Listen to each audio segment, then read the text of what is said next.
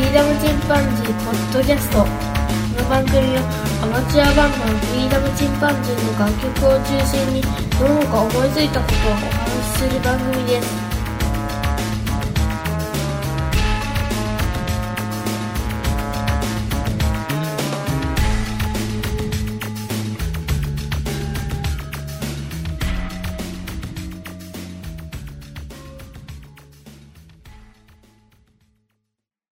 さあ、始まりました。フリーダムチンパンジーの佐藤です。さて、今日は星の話をしてみようと思います。皆様はどのぐらいその星に対して興味がありますかね？子供に星の話をするんですけども、例えばね、あの、我々がちょうど恩恵を受ける太陽というのは、まあ、主な成分は水素とヘリウムでできています。水素がヘリウムに変換されるね、核融合反応によって、ものすごいエネルギーが湧くわけですね。それでまあ光ってるわけですけども、で、まあ、あと50億年後ぐらいにね、水素がなくなってしまって、どんどん膨れ上がっていくっていう感じになってますね。で、いいずれは地球も飲み込んでしまうわけですが、まあ、50億年後の話ですからね。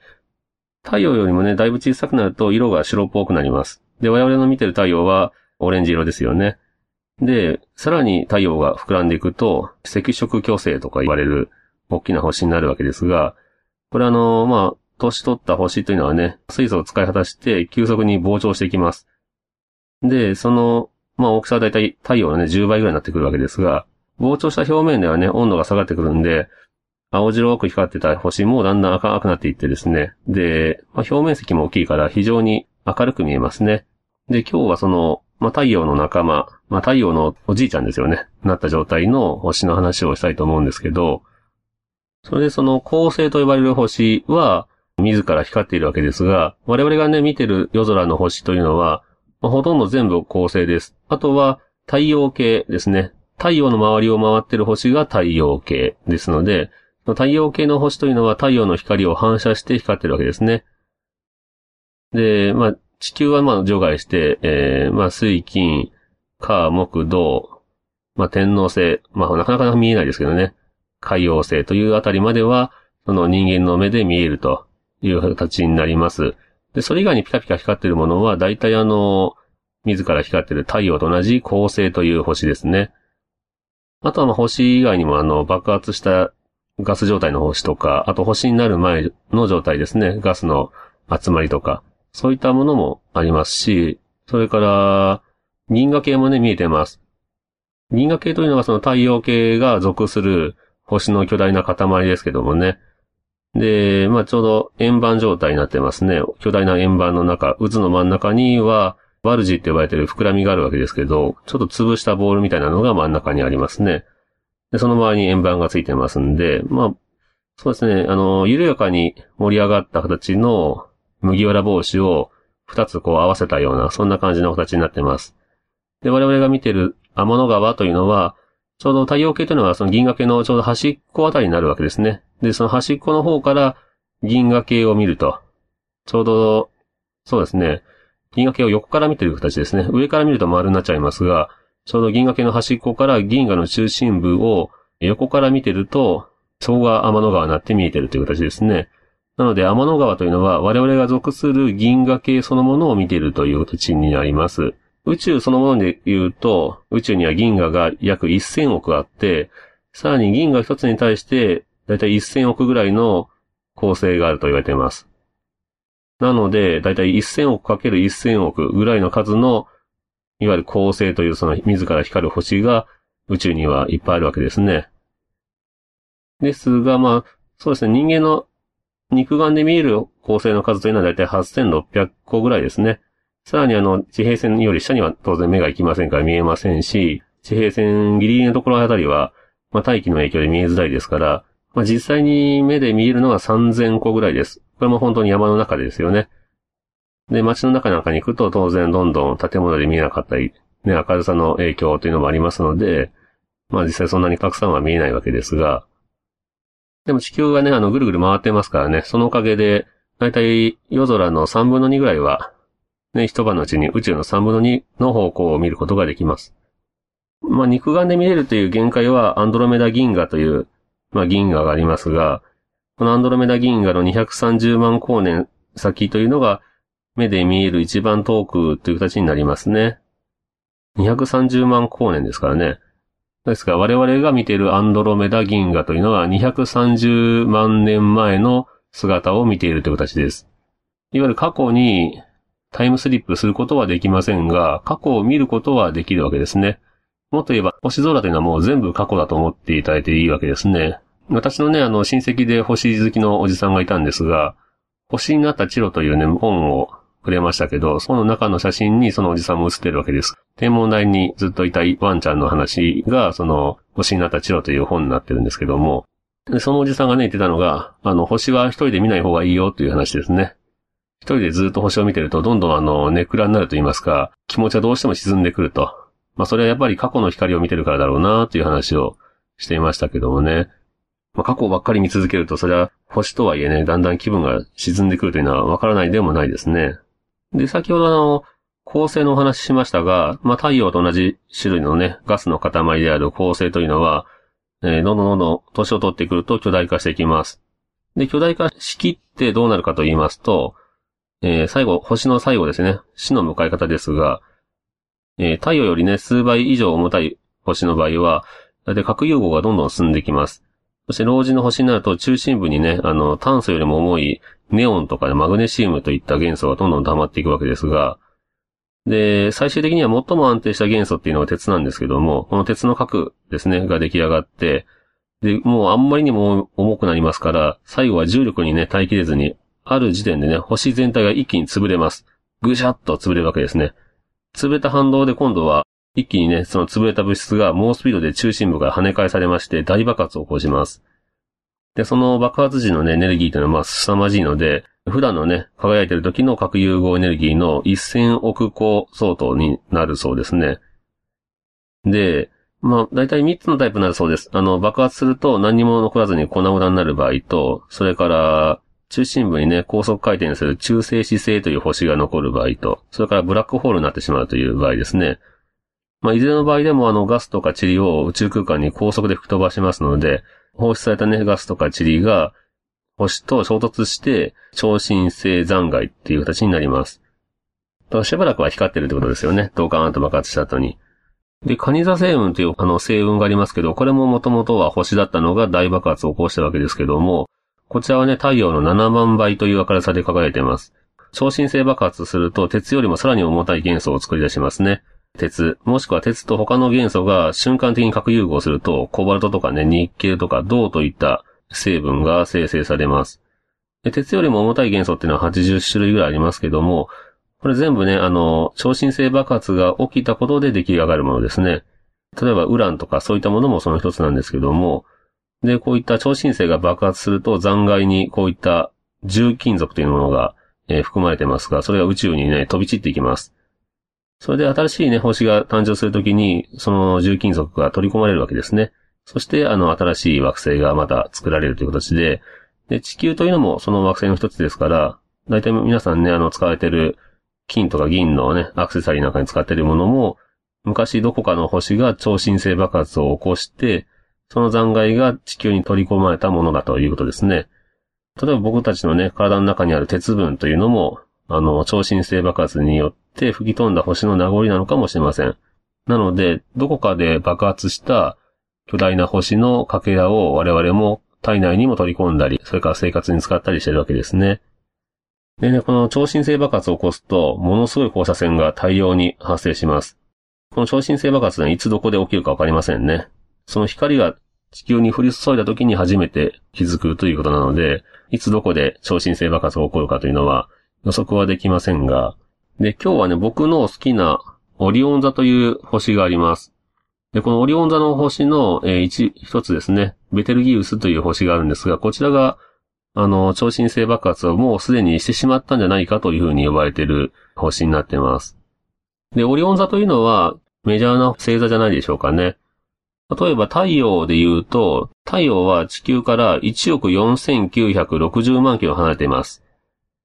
ですので、これを割ることの、だいたい光は秒速で30万キロ飛んできますから、光の速度で言うと499秒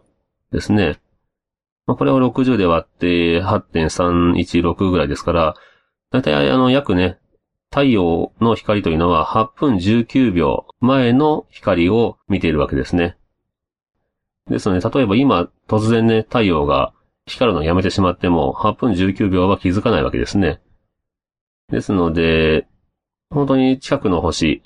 太陽でも過去を見てると言っていいわけですね。ですから、例えば太陽に私たちが行くことができて、そこから地球を眺めると、8分19秒前の過去のものが見えると。まあ、当然あの光というのは分散しますから見えるわけないんですけど、まあ、そこから望遠鏡でね、自分たちの姿を見ることができるとしたら、8分19秒前の自分たちを見ることができるわけですね。で、僕の好きな今日は、えー、オリオン座という話をしてみようと思うんですが、オリオン座の中に、えー、ベテルギウスという星がありまして、こちらが先ほどからずっとお話ししている恒星の中でもね、巨大に化したもう年老いた星、赤色超巨星と呼ばれてますが、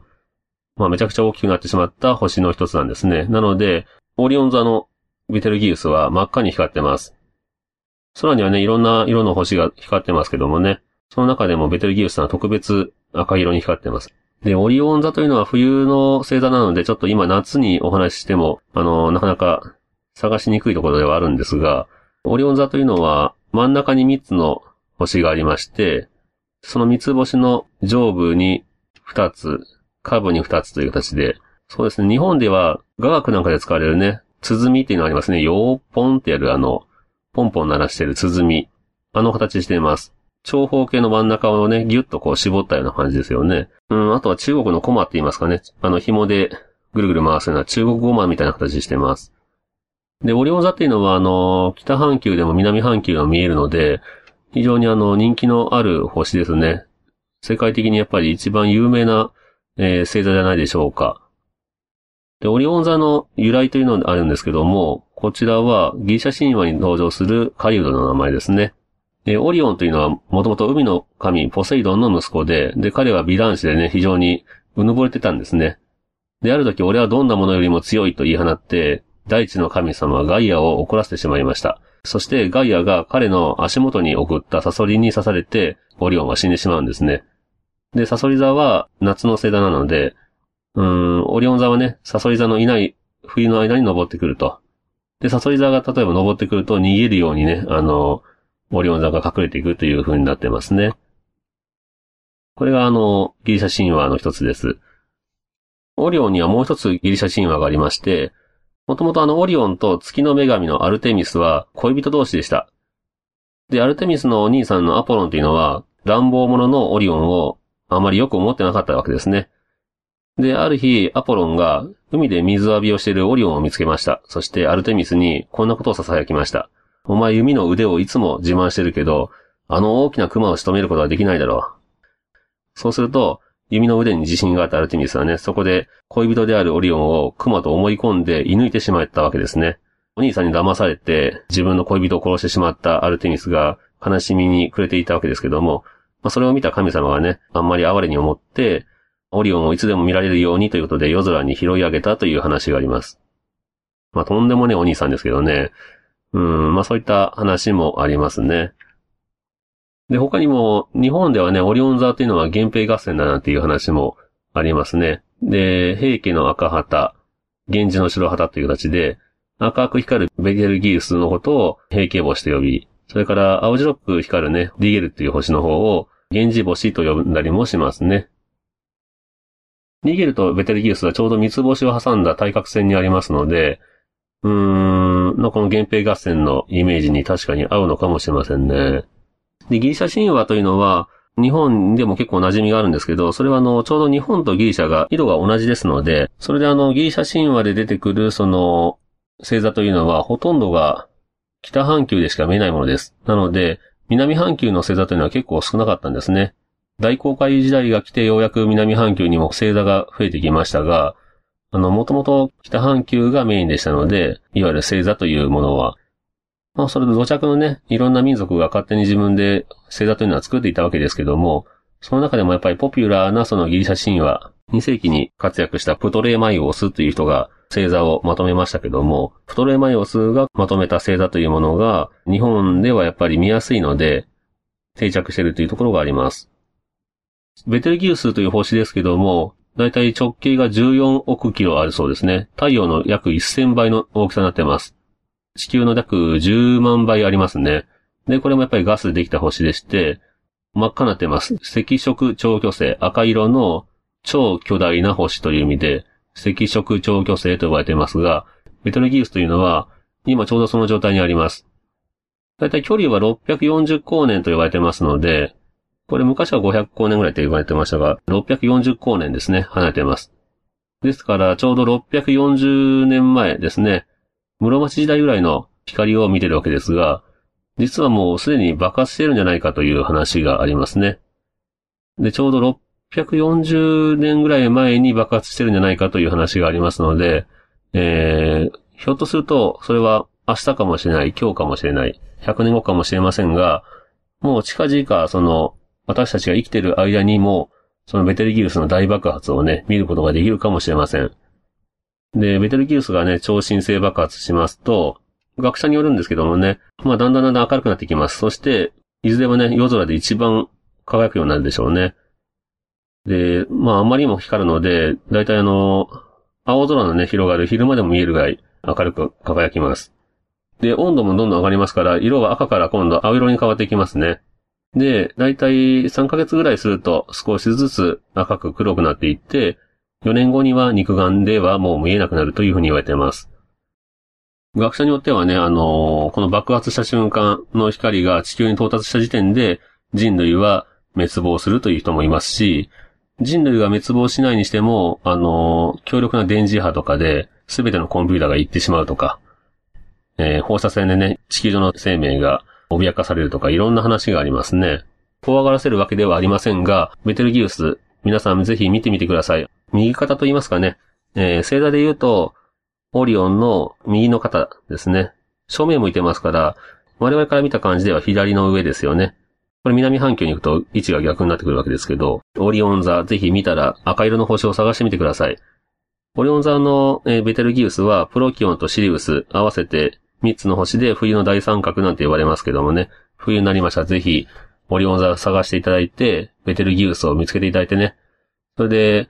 まあこの星がいつ爆発するかわかんないんだなっていうふうにちょっと思いを馳せていただいたら面白いなと思います。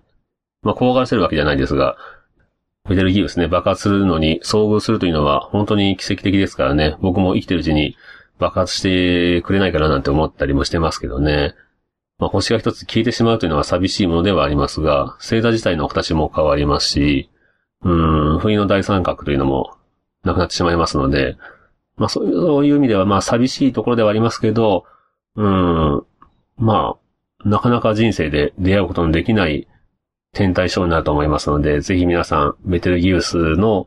えー、動向にね、注目してもらったらいいなと思います。ということで今日は星のお話をしてみました。それではまた。さよなら。で、今日はちょっとまだ時間がありますから、カノンコードについてちょっとお話ししてみようかと思います。いわゆるカノン進行とも言われますね。黄金コードと呼ばれて、その他の形式と並ぶ、まあ、クラシックの二大看板というふうに言われています。で、王道進行とかね、それから、小室進行とか、これ小室哲也さんが考えた、えー、コード進行ですね。こういったまあ変化系もあるんですけど、基本的にそのまま使われることよりも少し変えて曲に使われることが多いんですが、うーん、パッヘルベルですね。ヨハン・パッヘルベルの作った、えー、カノンという曲の中のコードになりますね。で、これマキタスポーツさん、東京ポッド許可局のマキタスポーツさんが提唱された話で、パッヘルベルのカノンのコードを使うと一発屋で終わるというえー、都市伝説をやっていました。あの、マキタスポーツさんはね、あの、一発で終わった方の曲をあえてピックアップされてますんで、余計にまあ際立っているんですが、何しろね、あの、このコード進行を使うと、名曲になるわけですね。なので、結果的に日本人、まあ外国人もそうですけど、特に日本人の好きなコード進行になってますから、うーん、ヒットしやすいと。ですからヒットした結果、その方の、えー、代表作になり、またそれ以上の曲が作りにくくなるという、まあ部分が、まあ実際あるのかなという気はしますね。で、うん、ドイツの作曲家、ヨハン・パーフェーベルさんですが、このカノンを作って、まあ、このカノン以外の曲が、実際一発屋といますかね、あまりヒットにならなかったということで、まあ、ヒット曲が出やすい代わりに、まあ、一発で終わってしまう可能性があるということで、禁断のコードとも呼ばれています。ですけどね、人間がやっぱり聞いて、気持ちいいなと思うコード進行というのはもう限られてくるわけですね。もうほぼ研究し尽くされてます。なので、えー、音楽に著作権はありますが、コード進行に関しては著作権が存在しないですね。それは、あのー、そこに著作権作っちゃうと、もう音楽が作れなくなっちゃうわけですね。で、このカノンコード使った曲というのはいろいろありますけども、本当に、枚挙にいとまがないという感じですね。えー、ざっと言っていくと、クリスマスイブ、山下達郎さん、それから、終わりなき旅、ミスターチルドレンとかですね、それから、グレイのずっと二人で、えー、 X JAPAN の ENDLESS RAIN とか、松任谷由実さんの守ってあげたい、 Superfly の愛を込めて花束を、えー、森山直太朗さんの桜、AKB48 の恋するフォーチュンクッキーとか、えー、上からマリコという曲もありますよね。えー、他にもあるかな？と、うん、徳永英明さんの壊れかけの Radio、木村カエラさんの Butterfly、えー、それから、一青窈さんのハナミズキ、 B'z の ALONE、えー、大塚愛さんのさくらんぼ、えー、福山雅治さんの桜坂、えー、シャ乱Q のシングルベッド、スピッツのね、えー、チェリーとか空も飛べるはず、サザンオールスターズの真夏の果実、もう、キリがないですよね。あとは、愛は勝つ。まあ、この辺は、えー、有名ですけどね。えー、翼をくださいとか、木綿のハンカチーフ、大阪で生まれた女、ジングルベル、男は辛いよ、ならそうそう、それから少年時代と。こういった感じでね、もう、開けたらキリがないです。そのぐらいいっぱい、カノンコードが使われています。で、カノンコードというのは、ちょっと今手元にギターがあるんで弾いてみますが、久々に弾くのにちょっと下手かもしれませんけど、えー、カノコードは C、G、a マイナー、e マイナー、f, c, f, g という感じで、まあ、波長長で言うと、進行になります。これが C ですね。C, G, a マイナー、e マイナー、f, c, f,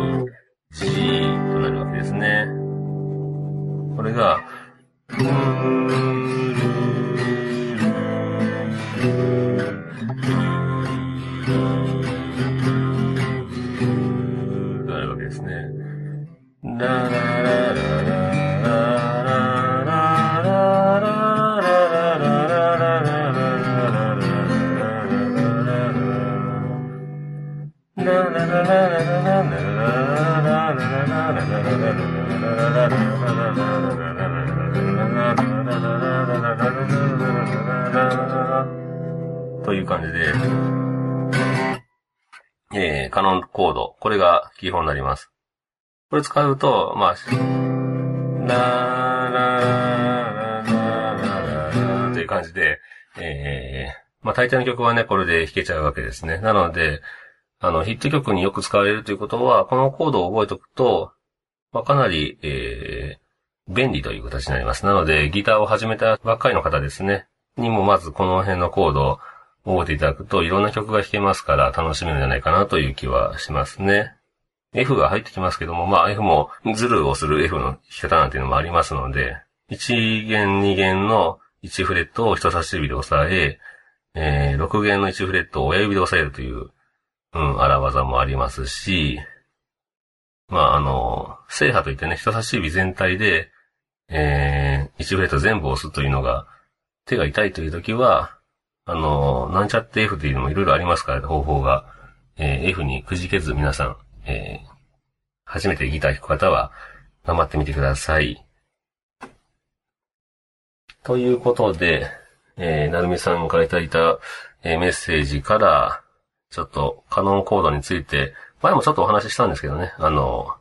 他のことについてお話ししてみました。